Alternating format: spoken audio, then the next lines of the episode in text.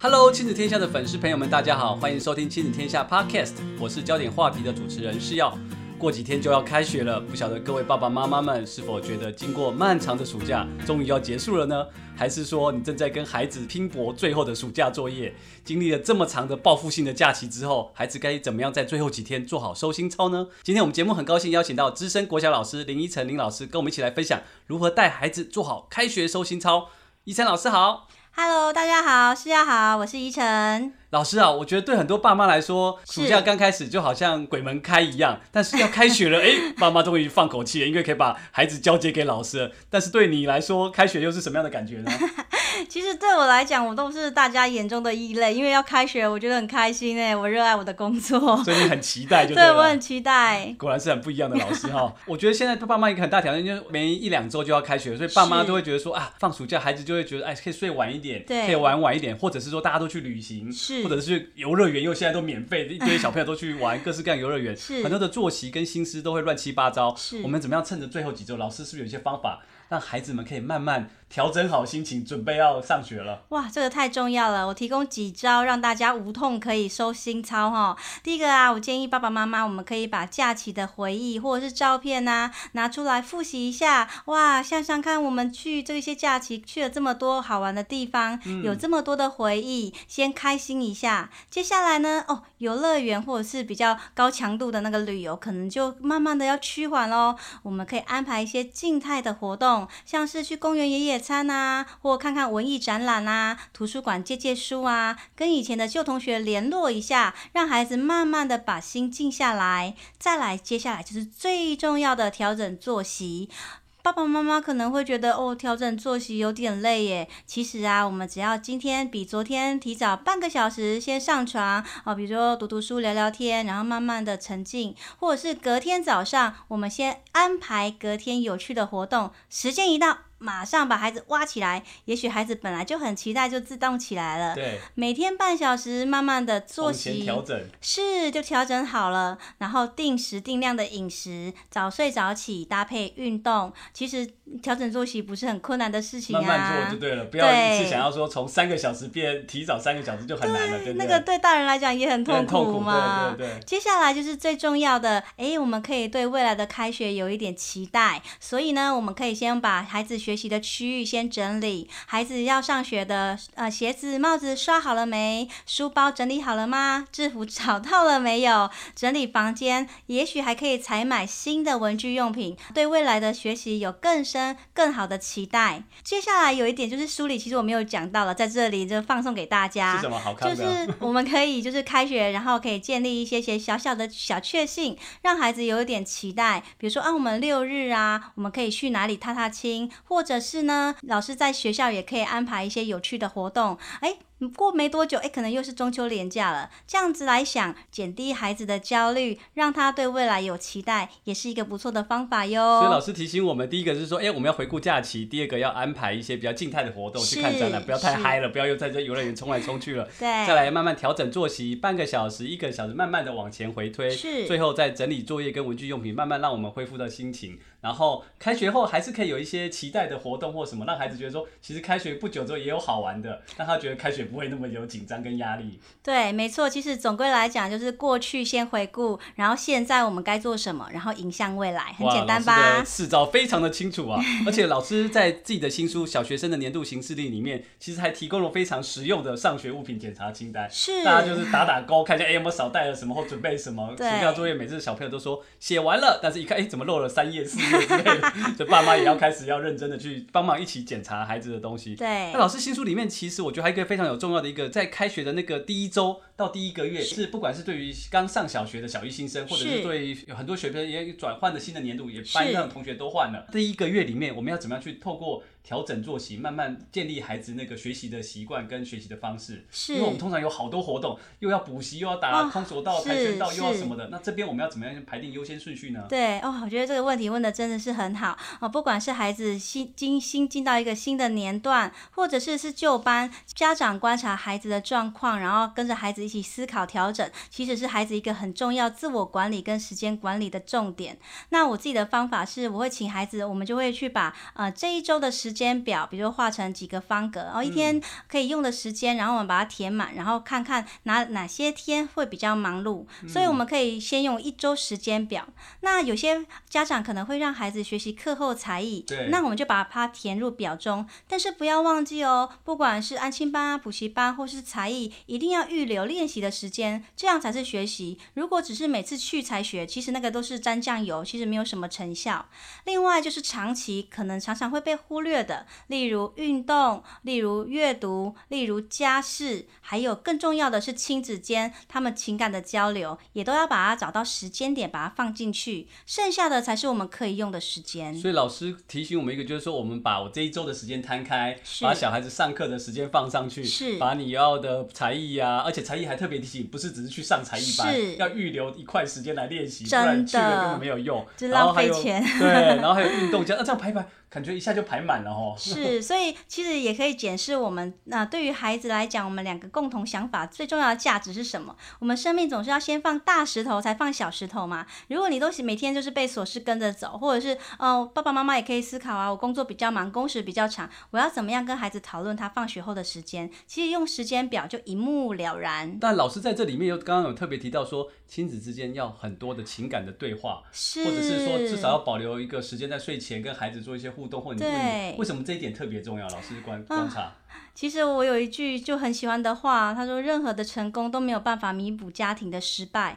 如果我们没有对话，其实家庭就像旅馆一样，孩子就回来吃饭跟睡觉。那孩子发生的大小事，他的烦恼跟他的今天在学校的一切喜悦，爸爸妈妈都不知道。其实两边会越来越疏远。等到孩子长大了，慢慢往他赞同的同才前去，其实我们亲子这条线就会越来越薄弱。所以我都会建议爸爸妈妈，我们每天一定要有情感的存折，好好的听听看孩子讲了什么，纯然的好奇，不要加任何的评断。如果孩子讲的东西，哎，我觉得好像不太对，也不要立刻驳斥。嗯。我们可以先放在心里面，然后想一想，什么时候有适当的机会，再跟孩子深入的聊聊。其实，孩子是我们生命的延续，也是一生的珍宝。既然重要，我们就要把时间留给他。其实他应该要花最重要的一块比重的时间，或者那个你的那个表格里面要有一个空格，一定要填上这个。很 heavy，不能被取代的，对，重要的存折的 timing，真的，对。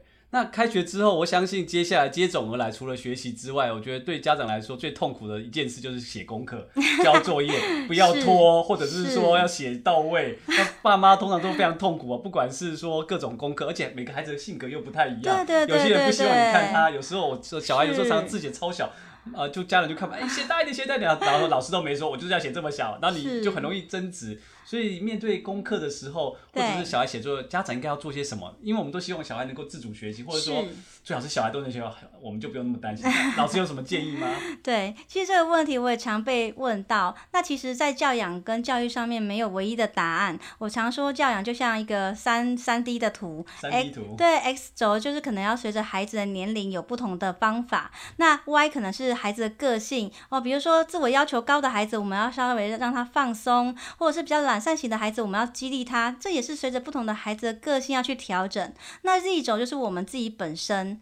所以呢，其实在这个过程当中，我们要先去思考，我们让孩子写作业的呃目标，最终目标是什么？嗯、其实是希望他复习今天所学。对。然后慢慢的，我们可能就要放手，他要自己自主去规划，甚至长大一点，他可能要自己去找到他有兴趣的方向，自己给自己作业。所以呀、啊，爸爸妈妈，如果你用这个目的往回推，很容易就可以知道哦。如果你每天都是陪读书童啊，拿个橡皮擦在旁边，他写一个字，你擦一个字啊，哎，对，反而会伤害他对这个作业的兴趣跟热情。其实从长远来看，其实是就是不妥的。那但是我也知道，爸爸妈妈可能会觉得非常的焦虑啊，他就写的不好嘛，我没有盯他就怎么样怎么样。其实这边跟大家介绍几个方法。嗯，好，第一个方法其实环境很重要。我们先让孩子呢在家里有有一个不一定是自己的书房，一个桌子，你用餐桌也可以。那就让他一回家，哇，我们先嘘寒问暖一下，今天在呃学校过得好吗？然后先补充一些点心，洗洗手，洗洗脸，然后坐到桌子里前面。每天回家就按照这个流程变成习惯。那爸爸妈妈在这个时候呢，你可能可以忙自己的事情，比如说剪菜啊，哦，但是就是要记得关手机、关电脑跟关平板，让孩子有一个完全可以安静的空间，专心的空间。对，然后呢，孩子如果刚开始专注力不长，没有关系，这很自然。我们就是有意识的每天多五分钟，慢慢拉长，这样就可以了。所以第一个，陪伴孩子养成习惯，嗯、不要过度干涉孩子的作业，跟当橡皮擦父母，把它擦掉。是，而且我这里呀、啊、还要特别就是跟大呃各个爸爸妈妈说明的一件事情，对，这一点非常重要。很多爸爸妈妈会求好心切，担心作业会影响孩子的平常成绩。我交过来的作业哇，几乎都是全对。对，可是事实上，其实对我们老师来说，我会很希望知道孩子昨天的作业哪里有错误，当成我今天上课的时候，我要特别注意这个孩子的学习状况的一个反射镜。嗯嗯、如果他全部都对的话，我就无从知道这孩子哪里学习有困难，更别说我上课的时候要帮助他、协助他。孩子月考的时候，他看着全对，跟答案一模一样的作业，他其实也不知道自己的弱点在哪里，要从哪里开始补强。对，所以其实，呃，当孩子小的时候，我们可能介入多一点，慢慢长大了，我们反而要慢慢抽离，让孩子有独立的机会。更何况呢？常常还大爸爸妈妈会问我一个很重要的问题，他说：“老师，我的孩子很粗心诶，怎么办？”诶，其实你在作业这一点，如果陪伴做得好，粗心就不是烦恼。我就会问他：“诶，爸爸妈妈，你说孩子很粗心，你是不是都帮他检检查好作业，告诉他哪题错，然后他去更正？”爸爸妈妈说：“啊，对耶，老师你怎么知道？”我就说：“因为他有恃无恐啊，他就觉得你会帮他检查，有人帮他检查，都会知道哪边错。”是，所以怎么样有效的？协助孩子，哎，我建议爸爸妈妈可以刚开始的时候一样帮他检查，但是我们可以慢慢放宽。哎，嗯，宝贝，我觉得你这一大题，我会看到你有两个错误哦，你去寻宝看看，哎，让他自己去找到自己的错误。如果他找得出来，那就表示他其实不小心而已。嗯、那如果找不出来，他对于这个错误印象会更深刻。慢慢的，我们再扩大，从这个大题，哎。宝贝，你这一页有三个错误，放大，对，再放大。哎，爸爸妈妈，你想想看，如果这个孩子这个功课如果做得好，他这些都可以跟上，那考试检查还会有问题吗？说的是，哎，老师的方法非常的清楚，而且非常好，就是提醒大家要给一个孩子固定的一个环境，让他可以养成写功课或者阅读的环境。爸爸妈妈不要看不顺眼就擦掉，看不顺眼擦掉，他会非常的挫折。对，而且作业就像老师说的，以前我们真的会觉得说，爸妈如果不把孩子作业改到最正确百分百，老师会。觉得说这个爸妈不用心，只是签名下名章，是原来是要给老师知道孩子的学习状态，老师才能够给予提供更好的帮助，也会回馈到孩子的学习跟老师的教学，就是我们一起把该孩子的责任还给他，他就会成长。对，把这个责任还给他，让他自己去找出自己的错误，而不是爸妈每天把哎这题错这题我呃我自己本人是常常在这题错这边打勾，然后他就知道哪一题错，他就针对这题去找。是，对，的确这是非常好的方。嗯、那我有一个问题也想问老师，就是说其实爸爸妈妈有时候会觉得说现在的。孩子像我们自己看自己的孩子，会觉得说，对，你这个作业明明可以做得更好啊，我觉得你更棒啊，是，但是为什么你要这样？那有时候小刘这样就好啦，就像比如像写字或者是某一些作业。他不会期待要更好，但你爸爸妈妈会觉得说你可以更好，那你通常会给爸爸妈妈什么建议？在这两个之间，就是孩子的动机跟爸爸动机好像有一点 gap 的时候，哦，是会有一点落差。对，对，那其实，在这一点来讲，我们其实当老师的也会常常会遇到。但是呢，我这边还是要跟爸爸妈妈沟通，是我们学习是看长时间的，嗯、而不是看短时间的。那当然，每个人的价值观都不太一样，所以呢，其实从说话上面就可以激发孩子自己努力的，就是动机。真的，比如说像这孩子他字写的不好，哎，爸爸妈妈千万不要说，哎，你这边字写的不好，去擦掉。嗯、哇，那他就是觉得越越写越脆嘛，就是哦，压力越来越大，对，压力越来越大，我不要写了，就每次都否定。所以呢，你可以用成长性思维的说话方式啊，正向聚焦啊，或者是三明治。哎，宝贝，妈妈看到你很努力哦，你今天写的很快，而且你都把它写完了，妈妈很佩服你。呃，但接下来要注意哦。如果妈妈觉得你这几个字稍微再改一下，整篇看起来就像更像大师作品了，你愿不愿意挑战？哦、那接下来爸爸妈妈可以把这个选择权还给孩子，因为呢，你强压这匹马去喝水，其实是没有办法的。你要让孩子发现这件事情跟自己有关系，让他主动去喝水。接下来他可能到学校，爸爸妈妈可以私下跟老师联络一下。哎，回去到学校，老师说哇，你这天就再给他正增强。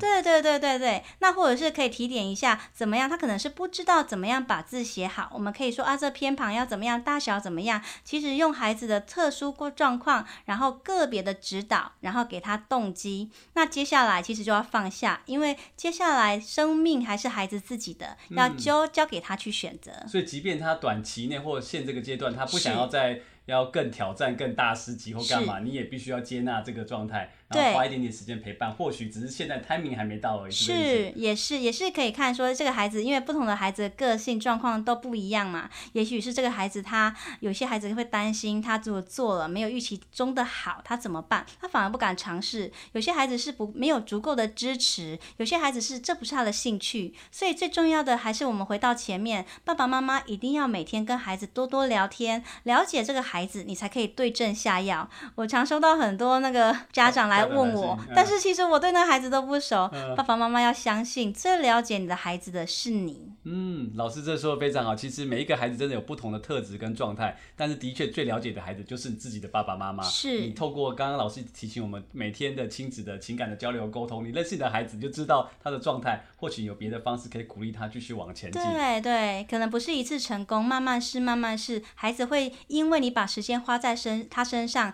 感受到你对他的爱。嗯，好棒哦。除了爱之外，除了很现实的功课之外，其实老师的新书里面有一个我印象也很深刻，是就是说一直提到说，不管孩子有多么的优秀，运动或体力这件事是非常重要的。嗯、为什么老师会把这件事情把它特别的放大，跟觉得很重要，要提醒孩子在这个过程中的学习？我实在太喜欢这个题目了。其实我常常会跟家长沟通，大家其实会很常忽略这种长时间重要的价值。我举几个例子，大家听听看，你就知道老师都看到孩子在群体中什么样的状况。好，例如说我们。班的孩子刚开学的时候，他可能情绪非常的焦躁，常常打架啊或争吵啊，注意力也不集中。诶，我每天带孩子去跑一圈，一第一周跑一圈，第二周跑两圈，只要几周的时间，争执就少了，然后很容易相处的很好，上课专注力都提升。事实上，我们强调每天运动，培养运动习惯，真的有它的好处。嗯、国外已经有研究，你长期运动可以增加他的正肾上腺素，或者是刺激他的头脑。里面神经的增生反应，长期下来，对于孩子的记性、创造力、专注力都有显著的提升。所以，其实这些大家在网络上就是去查，都有相关的研究报告。那我们的孩子呢，这样子十周以后，哎，跟大家报告一下，他比前一个年段的孩子长高很多。更可怕的是，他还追上了他上一个年段。假设我们是五年级，他还追上了六年级的孩子。那大家想看这样子成长的速度，他的发展的成熟度，要学什么东西，是不是釜底抽薪，真的是越来越好？然后更重要的是，他因为这样子长期的运动，他还培养了恒毅力。嗯，我们。带孩子，跟大家建议，如果我们的孩子是小学，千万不要只有看小学，可以多去了解啊，或者是结交国家里有国中生、高中生的家长。我们要看远见，因为教育我们带孩子是一辈子的事情，不是这小学这六年而已。我们要有长远的眼光，才可以把这一场马拉松跑完。所以老师提到非常重要，就是说，其实我们在小学段。都会比较注意一些生活自理啊、上学啊、起床啊、吃饭啊，或者是功课的东西。但是其实有一个非常重要的基础，就是运动这件事情。因为这个运动的基础打得好，它会。延展到或影响到很多的层面，像老师刚刚讲的，每天在班上跑两百公尺，一开始跑的圈数哩哩啦啦，但后来大家都能慢慢跟上，而且跑的圈数越来越多，所以相较于呃他下一个年段或上一个年段，他的能力跟体能跟智商跟专注力都有大幅的成长。真的，真的就是我常常都会被问到，为什么那个小小朋友可以逆逆转胜？对，其实我觉得最重要的是运动，或者是比如说我们去校外参访的时候，别班都已经累，他在那边最前面，对，围在那个就是我们。们导览人员旁边还拿着笔记，不断不断笔记的就是我们班。对，那大家想想看，有些家长会说，哦，我们小朋友活动力很好，那是活动力哦。可是你知道，学习一整天是非常耗脑力的一种学习活动，要到下午还有专注度，然后可以吸收，然后跟上老师的节奏去进行学习，没有好的体力是没有办法的。因为就像老师在新书中一直提到一个观念，就是说教养是一场不跟别人比赛的马拉松。既然是马拉松，就是长跑，不是只是跑小一到小六，而是要跑国中、高中到大学。而且老师在书中也特别有提到说，提早起跑的人不一定会最快到达终点，因为在这马拉松中，不是要一开始就要冲，而是在过程中，即便别人跑得比你快。比你远，你怎么样在爸爸妈妈或者是孩子中要不心慌，也要不要盲从，说别人说什么哦，赶快补什么，我赶快。我觉得这个过程真的很不容易耶，因为特别是现在竞争这么激烈，或者是我的孩子别的孩子去补了作文，或者是说哎谁要去补了英文，你要不要赶快去读双语？寂寞跟内心交战。要怎么样去拉这个长时间？老师怎么看待？或者老师会给大家什么建议？真的真的不容易，我自己觉得。我我觉得其实很感谢我的工作，因为我这样十几年来看一个小孩子这样子长期，而且这么多小孩上千的小孩这样，他其实给我很多很多的想法。那这边我想要建议就是家长，就是呃，当然我们在这个高度竞争，然后知识爆炸的时代，我们难免会觉得心慌或者是担心，因为当家长跟老师不一样，老师可以抽离，比较理性看待。其实我自己觉得当爸妈真的是修那我这里给大家就是我自己的两个方法，第一个就是大量阅读，例如说我会去看教养的书，但是可能是科学类。科学教养的书，或者是他的小朋友已经呃比较大一点了，已经有历经时间的那些呃证明或者是淬炼了，我会去看这个家长他的想法是什么，有没有适合我的孩子，我的个性，这是一个。第二个呢，我就是会认识各种不同的人，比如说像现在时代变迁这么快，各行各业的人，我要去问他们，诶，你是怎么样进入到这个产业的？你觉得重要核心能力是什么？我们。东西太多是追不完的，但是如果我们保持核心，然后可以不慌不忙，其实我们可以最终可以达到我们想要的教养的彼岸，让我们的孩子成为他自己，活出他自己。对哦，老师真的不简单。老师平常都看超多书的，而且而且老师不只是老师的角色，你也是一个三宝的妈，所以你自己的孩子也都在这个阶段中，怎么样也会遇到这些压力跟挑战。对，所以怎么样把这些老师的想法或阅读的东西转换到实践在自己的教养路上，是真的是一个非常大的挑战。对啊，我们一起努力，就是当爸妈，就是其实是一个很甜蜜的负荷，但是也是一种修行，在陪孩子的过程当中，可以跟跟着孩子用就是孩子的眼光再重新活一遍。然后重新看自己生命的点滴，我觉得是真是很再也再幸福不过的事情了。对啊，在老师的新书《小学生的年度行事历》里面，其实书里面不管不不止我们刚刚提到的一些实用的一些章节，还有很多没提到的一些很会跟老师会跟学校遇到，像家长日啊、校外教学，老师还有提供了期中考、期末考前要做的事情或毕业典礼，甚至于怎么样上国中的衔接，老师在这本书里面其实都非常的完整。而且我觉得重要的是，我最喜欢的一个章节就是给爸妈的那个提醒这件事，那个。每一个章节的一个 chapter，然后光看的就是重点摘要的概念，然后哦，原来是有一些很棒的解答，也给我们很多的分享。对对对，那我最后就是要提醒一下，就是很多人就会问我说啊，那这个书里面你写的家长的部分，你都有做到吗？我当然就是要跟大家说，其实没有。对，就是呃，当家长真的是很大的挑战，尤其现在双薪，就是家庭那么多，但是其实我们就会把这些放在心里面。你可能不一定每天都做，但是你有意识的每周做一次，或者是呃每周做两次。只要这样不间断的，慢慢的往你想要去的方向，那不要忘记先啊、放下焦虑，然后先看到自己，也许会觉得自己可能不足，但是不用担心，欣赏自己的努力，慢慢前进，跟孩子一起成长。我觉得一个情绪安稳的大人，其实就是给孩子最大的礼物。听老师的话，真的让我觉得心中好踏实，也好疗愈，就觉得真的是只要大人心中稳了，然后你相信，你慢慢做。孩子的那个那个成长历程是看得到的，因为老师在书里面这边有提到说，以终为始。踏踏实实放眼未来，我们不慌不忙。虽然我们会有不足，但是也不用觉得说每一本书，因为如果你看着每个书都做不到，你反而让自己心中更慌。但你可以理解自己跟接纳自己，就像老师提醒，你觉察到，诶，有一些方法我能做多少就做多少。嗯、但你要 appreciate 自己，其实也很棒，我愿意往这方向前进，就是一个很好的家长了。嗯，永远都来得及，不用担心。对，对，今天非常谢谢怡晨老师来到我们节目中分享他的新书书。谢谢诗药，谢谢大家。最后，如果喜欢我们亲子天下焦点话题，欢迎分享我们今天的评论，也记得要去看宜晨老师的新书《小学生的年度学习形式力》哦。拜拜，拜拜。